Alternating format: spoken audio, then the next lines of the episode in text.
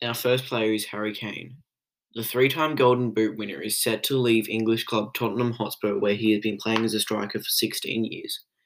Coming off of a brilliant season where he topped the English Premier League for goals and assists with 23 goals and 14 assists in one season.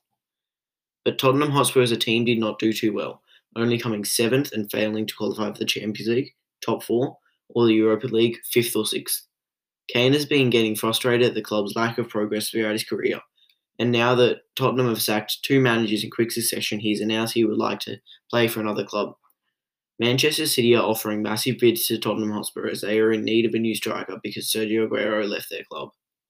Manchester City are one of the richest clubs and will not be afraid to pay big for Kane, which they may have to do because Tottenham do not want him to leave and are trying their hardest to re sign him. Manchester United have been linked to the Tottenham star, but may put other players first, considering Edinson Cavani and Marcus Rashford's two main strikers' dominant seasons. Our second player is Kylian Mbappe. The speedy French 22 year old forward is currently playing for French club Paris Saint Germain, but could possibly be moving to Real Madrid or Liverpool. Despite growing up in France, Real Madrid was one of his favourite clubs growing up because of Cristiano Ronaldo, who has now left the club. He could also still be drawn there by Real's, Real Madrid's manager Zinedine Zidane, who was one of France's best ever players and a personal favourite of Mbappe's growing up.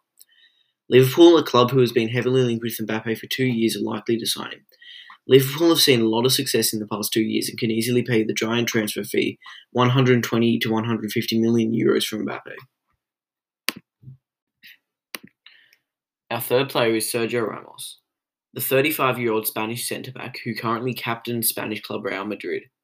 Ramos has recently decided that he's in need of a new club, with Paris Saint Germain and Manchester United making contact with Ramos. Ramos has told a few of his Real Madrid mates that he would be heading to PSG, but Manchester United seem to still believe that there is still a chance that they could sign him. Both clubs would really like to sign him with him being out of contract so they could sign him for the free instead of spending a lot of their salary cap on him. PSG is considering signing him, especially since this season the defence seems to fall apart when put under immense pressure. Manchester United are copying a lot of criticism about their interest in Ramos, saying that a defensive partnership of him and current captain Harry Maguire will be too slow because neither player has the best pace to keep up with some attackers. But that has not fazed Ed Woodward, United CEO, and Ole Gunnar Solskjaer, United's manager, who are still trying to sign Ramos on a free. Our fourth player is Jadon Sancho.